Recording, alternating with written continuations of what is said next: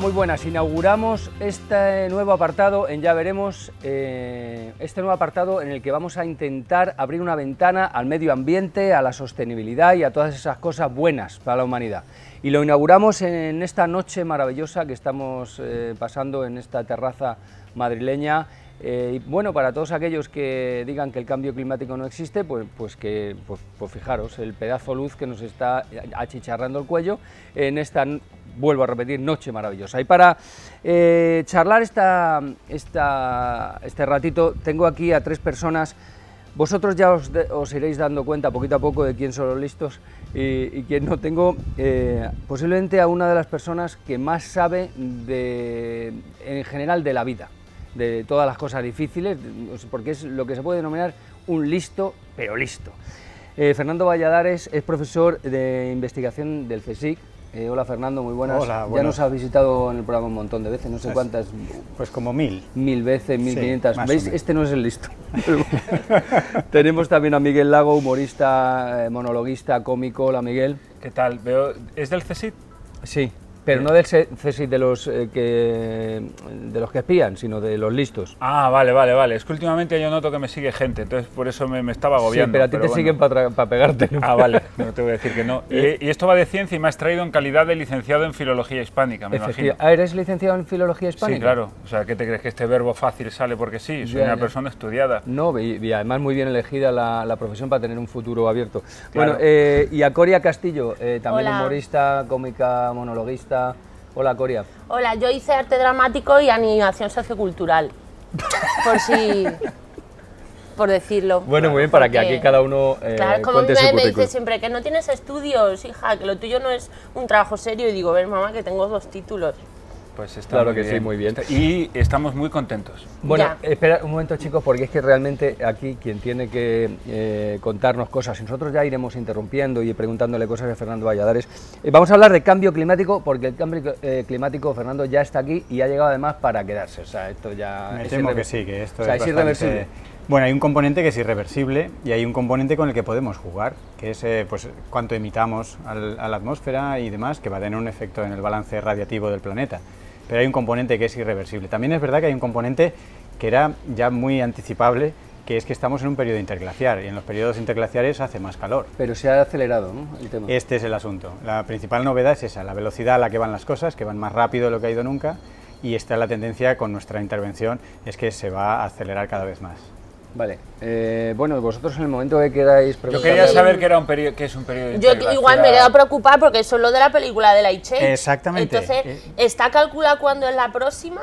No se sabe la próxima, la, próxima peli, vi yo el tráiler ya a finales del verano. Esas se calculan mejor que lo que son las glaciaciones. Ah, las glaciaciones. Tiene que ver con cuando hace mucho, mucho frío y de repente deja de hacerlo. Y, tiene, y lo que lo causa son cuestiones un poco a gran escala de la distancia al Sol, de los cambios de eje de inclinación de la Tierra, cuestiones que se llaman los ciclos de Milankovitch y que se van que se van acoplando entre ellos. O sea que cuando pasa como hace dos semanas que hacía el domingo mucho, mucho frío y el lunes mucho calor, yo me puedo hacer la guay y decirle a la gente, claro, esto es por Milankovic, ¿no? esto es, porque estamos en un periodo interglaciar que no tenéis ni puta idea, es claro. A, ver un poquito, porque los, interglaciares son bastante más que dos, tres días. Normalmente son cientos de miles de años y algunos millones de años. Claro, que nosotros no lo vamos a ver. No lo vamos es fácil, que bueno, es lógico que nos haya pillado uno, ¿no? También quiero decir. Sí, bueno, no sé si nos pillará el, eh, cuando acabe, pero eh, Fernando, a ver, antes, fuera de antena, estábamos eh, hablando del conocimiento realmente que se tiene de las cosas que están sucediendo en cuanto al cambio climático, ¿no? Y, hablábamos de que las cosas no pueden ser blancas o negras, entre otras cosas, por el conocimiento que tenemos de, las causas, ¿no? A nosotros nos gustaría siempre a los científicos poderles transmitir a la sociedad un mensaje sencillo, eh, sobre todo a los gestores, a los políticos, decirle, mira, va a ocurrir exactamente esto y te lo puedo dar con esta precisión.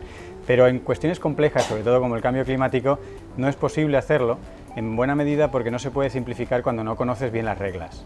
Tú puedes simplificar cuando las reglas están bien entendidas y el cambio climático y todo lo que él implica, las, consecuencias que tiene, que es lo que quizá más nos preocupa, pues no las conocemos tan bien como para poder dar un mensaje destilado, predecirte con total precisión cuál es la, temperatura que va a haber en tal sitio y las Pero ni siquiera, ni siquiera barajando las, el conocimiento de los datos que se van acumulando desde que se empezó a estudiar. O sea, lo que, lo que sí podemos decir es lo que no va a ocurrir. O sea, tenemos en, caos, en la dinámica de caos, se define el caos determinista como mm, cosas que, aunque tú no sabes muy bien cómo funcionan, ni vas a poder predecir con precisión dónde vas a estar, sí sabes dónde no vas a estar. Y eso acota mucho, o sea, nosotros sabemos que dentro de 10 o 20 o 30 años no vamos a estar en determinados escenarios climáticos. Eso ya lo podemos ¿Como por ejemplo? Pues no va a hacer más frío. Y la variabilidad climática va a aumentar y no va a ser cada vez más predecible, constante y tal. Eso, es hacia donde vamos. Ahora, exactamente cuánto de variabilidad y cuál va a ser la temperatura y que tú puedas calcular cuál va a ser la precipitación y los recursos hídricos en el acuífero, pues ahí ya... Pero que se derriten los polos, eso, está cantado. Hay que llevar la maleta tan grande para llevar mucha ropa de verano y de invierno, porque con la probabilidad que dice nunca sabe. Y, y Corea, siempre dos mudas para tener quita y por. Claro, eso es siempre. Eso, pues es yo, buen, yo no lo he entendido así. Yo creo que entonces, en todo caso, yo ya sé que en 20 años ya puedo ir sacando las vacaciones a sitio que va a ser bueno.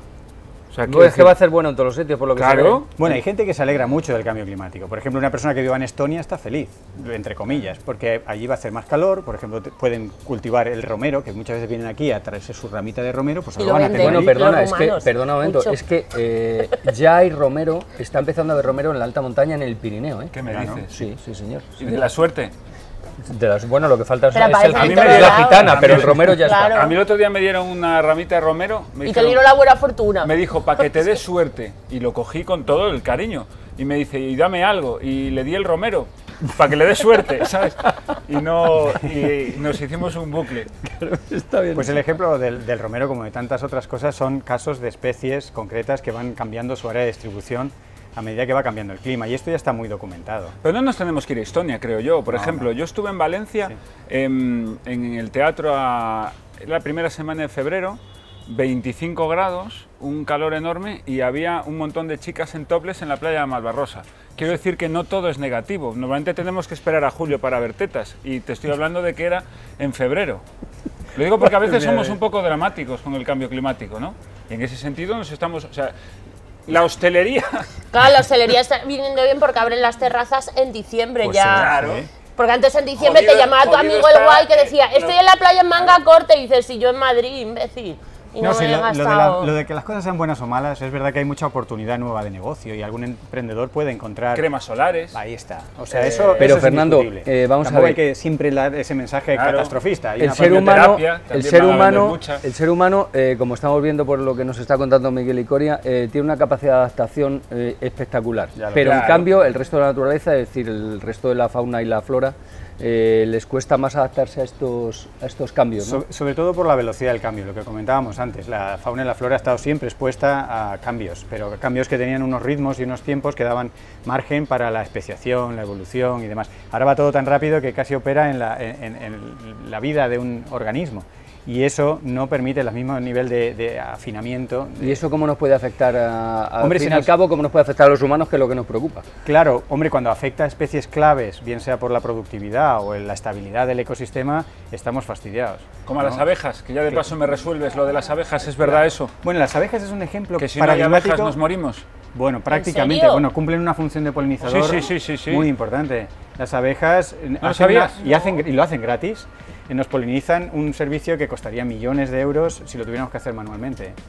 Y el problema de las abejas es un ejemplo paradigmático de complejidad, porque indudablemente hay una señal climática en lo que le pasa a las abejas. ¿Y cómo no se indican las espera, abejas? Espera, espera, termine de contarnos. es muy complicado, a mí me cortáis cuando queráis, pero básicamente las abejas lo que les ocurre es que bueno, sufren estos cambios en el clima y su, y su biología, su ciclo anual, pues se ve afectado y digamos están con una situación de estrés. Pero además empiezan a haber sistemas más complicados como por ejemplo parásitos que se aprovechan de esa debilidad de las abejas y que las nuevas condiciones climáticas les favorecen y esos parásitos y esas plagas, esas enfermedades eh, diezman a las, a las, abejas más de lo que lo harían si las abejas estuvieran sanotas.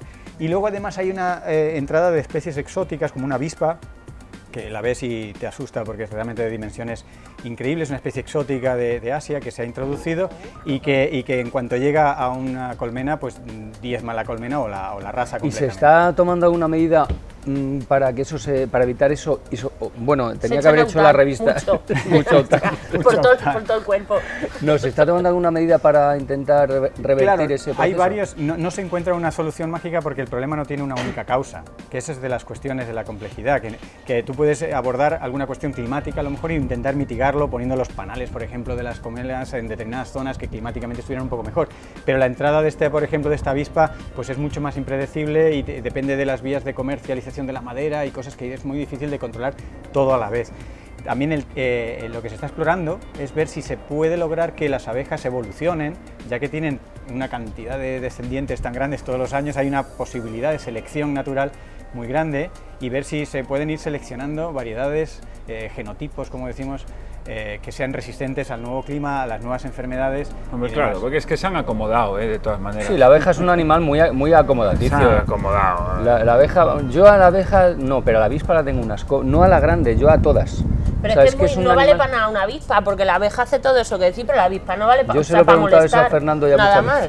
Bueno, el que, el que una especie no haga nada, a veces no hace nada directamente para la especie humana. A ver, tampoco vamos ahora a entrar en, si hay que cerrar el Senado o no. Vamos a volver a lo que es el tema de... ¿De qué tamaño me marcaste? pues te diría que son como oyentes. 5 centímetros aproximadamente. De avispa. ¿Tú te imaginas, Juan Luis, con el odio que les tienes encontrar de una avispa? Sí, mirándoles a los ojos. que, necesitas dos banderillas, ¿eh? a mí me picó un abejorro de esos súper gordos en la cabeza, macho, en Cuba. Bueno, y, hasta no te puedes imaginar. si fuese esa torre vieja como el resto de los pobres, allí te pican bichos, moquitos, una medusa, si acaso es lo más exótico que te puede pasar en las vacaciones. ¿Sabes que mi, mi, hijo está obsesionado con el abejonejo? Este sí, sí, y que una vez, yo creo que mi hijo debió ver una, tiene 5 años, porque a veces cuando digo que tiene 17, te imaginas, tiene 5 años y el, el verano pasado tenía 4 yo no sé si sería una de esas avispas, Fernando, que tú señalas, porque entró corriendo en la cocina como loco, que en el jardín había visto un abejonejo, pero te lo describe. Caminamos también hacia esas especies tan bestias. Es un naturalista en potencia, tu hijo ahí de descubridor nato de nuevas especies. Bueno, Fernando, vamos a ver, em, hacia, ¿hacia dónde caminamos los seres humanos con respecto a, la agresión que nos... Bueno, a la autoagresión que nos estamos eh, pues propinando? Perdón, es que, me hago pis, ¿puedo Venga, bueno, vamos a hacer un parón, la dejamos ahí Venga, vamos a hacer un parón. y, continuamos ahora dentro de un momento. Perdone.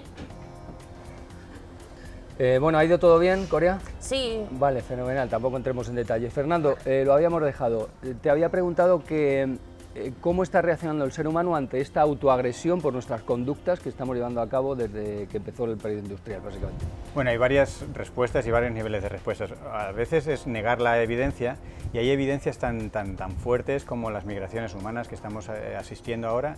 Eh, los refugiados están en boca de todo el mundo y hay una señal climática en muchos de los movimientos migratorios de la especie humana. Una parte grande de nuestra propia especie se mueve por cambios muy fuertes en el clima, en economías de subsistencia, donde ya la economía era muy, muy delicada y no tienen dónde comer eh, y, buscan desesperadamente asilo, como vemos, o, simplemente un lugar donde poder mm, desarrollar su cultura y su, su, economía. Y va a ir a más. ¿eh? Y va a ir a más. O sea, tenemos bombas demográficas, como podemos llamarlas, que están esperando, digamos, eh, que, que, la situación cruce un umbral. Que esta es otra de las cuestiones clásicas de, de cambio climático, la existencia de umbrales. Las cosas van cambiando gradualmente hasta que se acercan a un umbral y una vez que se pasa el umbral se entra en otro comportamiento del sistema. Los famosos 2-3 grados que se han puesto de, referencia es una, es, una, es una línea roja que tú sabes que cuando la cruces el sistema se comporta de otra manera y por eso por precaución quieres no cruzarlo. Con los, con los eh, eh, migrantes de nuestra especie... ¿Tú crees que vamos a conseguirlo eso no? ¿Retenerlo? el parar, yo creo que hay que intentarlo, y eh, al intentarlo vamos a frenar un poco la, tasa de cambio, que nos va a venir bien a todos. Nos va a venir a los científicos para entenderlo, a los tecnólogos para desarrollar soluciones y a la sociedad humana también para acomodar y que los impactos, claro, los impactos del cambio climático no caigan siempre sobre los más debilitados o sobre determinadas eh, secciones más vulnerables de la sociedad o de la, o de la geografía, porque a veces es donde te ha tocado vivir. ¿no?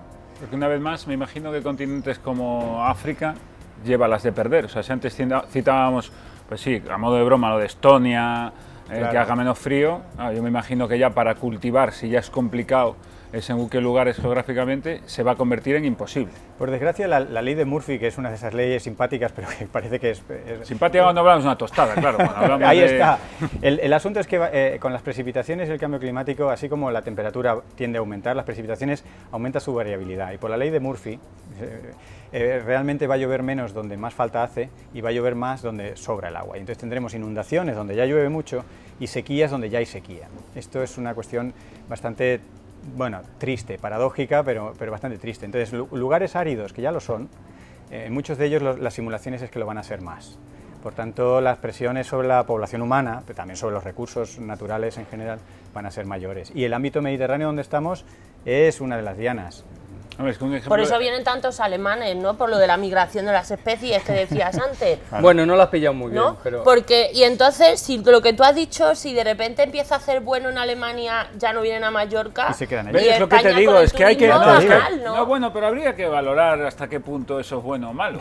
que no vengan los alemanes. Claro, es que, es que vuelvo a repetir, todo es uno del cristal con el que se mira. Lo que sí, por ejemplo, aquí en Madrid, que es de donde estamos hablando, Aquí en Madrid, este, esta noche todos sabemos que este, este invierno hemos tenido unos niveles de contaminación altísimos, restricciones de tráfico y lo achacaban mucho a la falta de lluvia.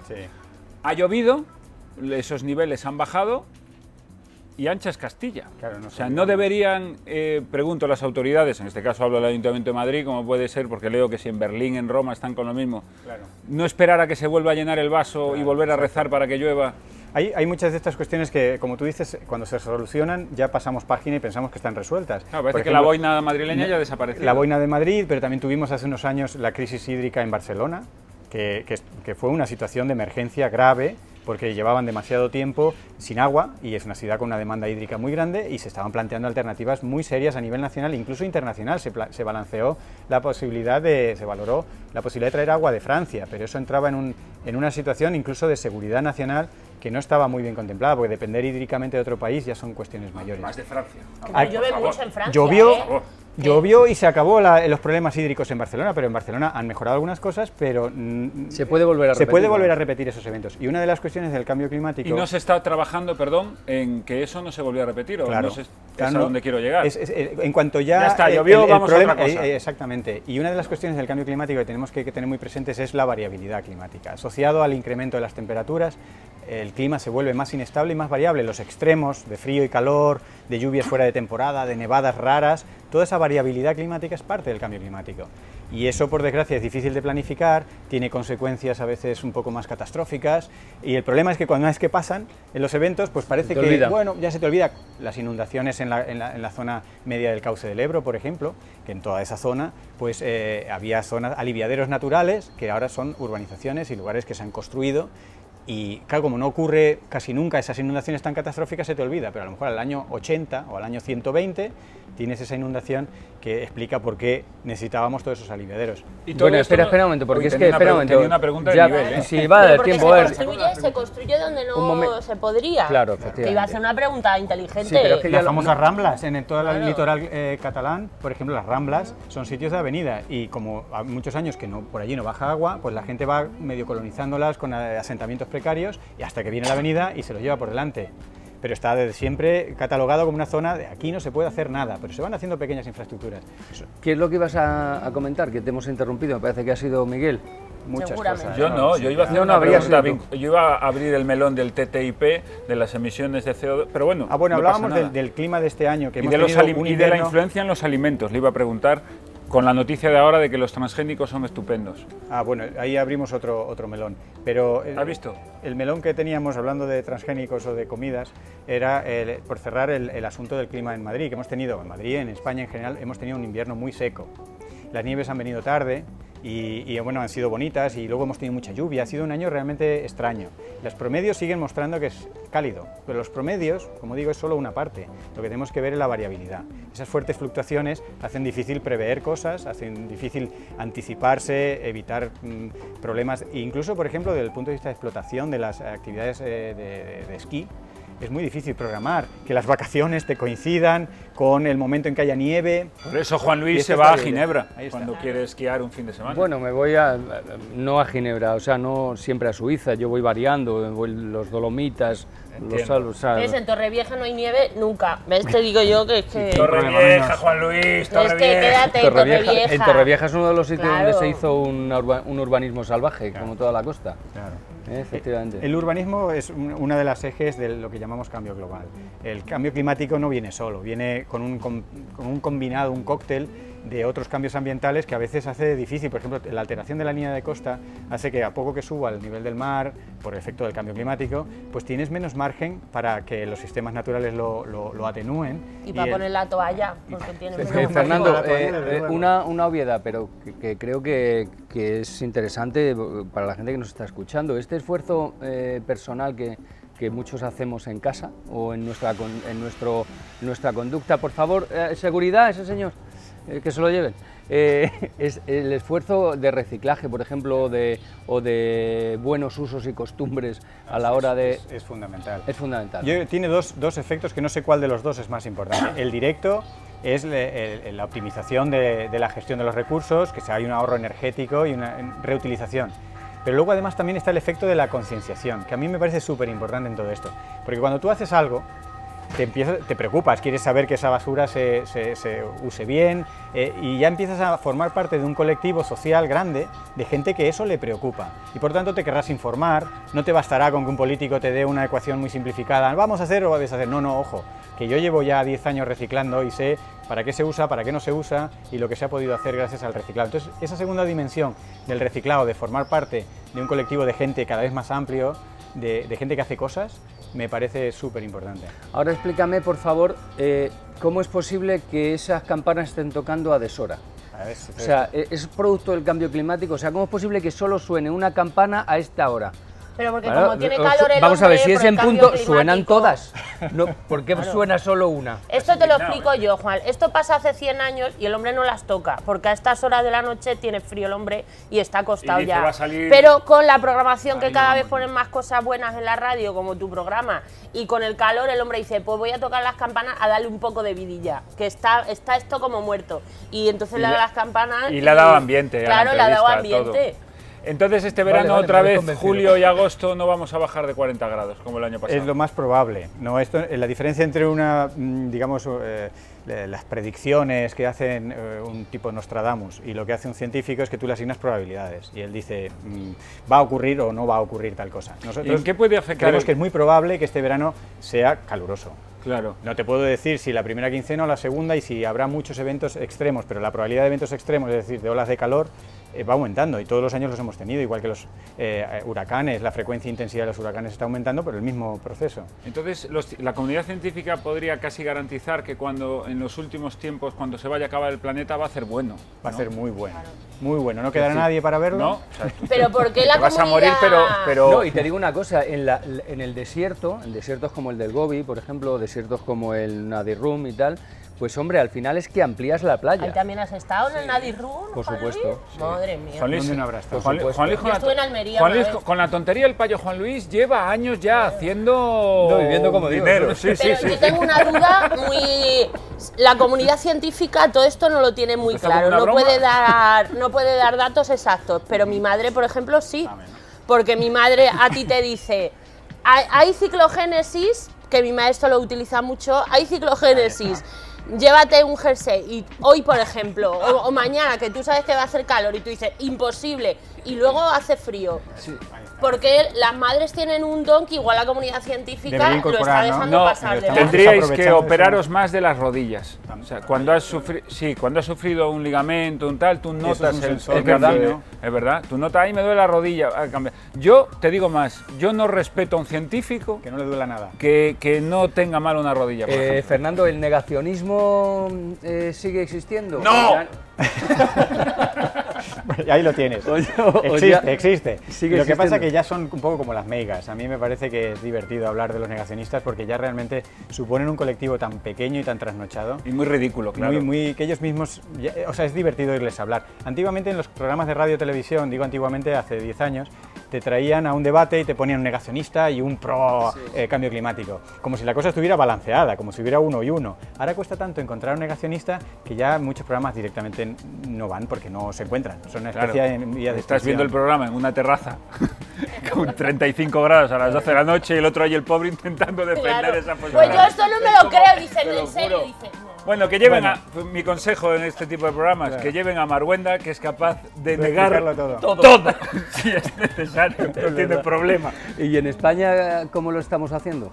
Pues en España algunas cosas las hemos hecho bien, pero a veces de rebote. Pero yo pienso que todo lo que suma la crisis económica, la verdad, nos ha, venido, bien para... Ha venido bien. Ha venido bien porque hemos emitido menos, o sea, al final. Y, lo que quizá, una reflexión de, esto es que algunas cosas no han ido mal tampoco.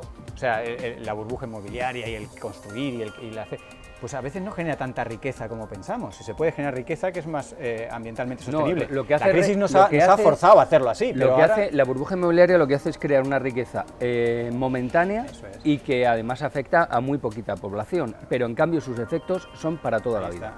Ese es el problema. Qué pues bien lo he resumido. ¿eh? Yo, me acabo, yo, he dejado aquí unos segundos de silencio para valorar yo me voy a, empadronar en Torrelodones para votarte. Fíjate lo que te voy a decir. No, pues si yo no me presento. Bueno, da igual, mi partido sí, mi partido sí. Pues es que me acaba de encantar lo que has dicho. Pues yo vi para comer en tu casa, aunque sea, o algo. Eh, tú ya has comido en mi casa. Ya, pero otra vez. Ah, vale, vale. ¿Y qué hago entonces? ahora que me va a acabar el renting, ¿me compro un coche eléctrico? Hombre, sería lo suyo, la verdad. Sí, a poco te lo puedas permitir económicamente, porque por favor. Hay, ayuda... Ya. Perdón por la ofensa. Pero yo creo que en las grandes ciudades... documental que se siente conmigo, que no me diga si me lo puedo permitir porque no vuelvo.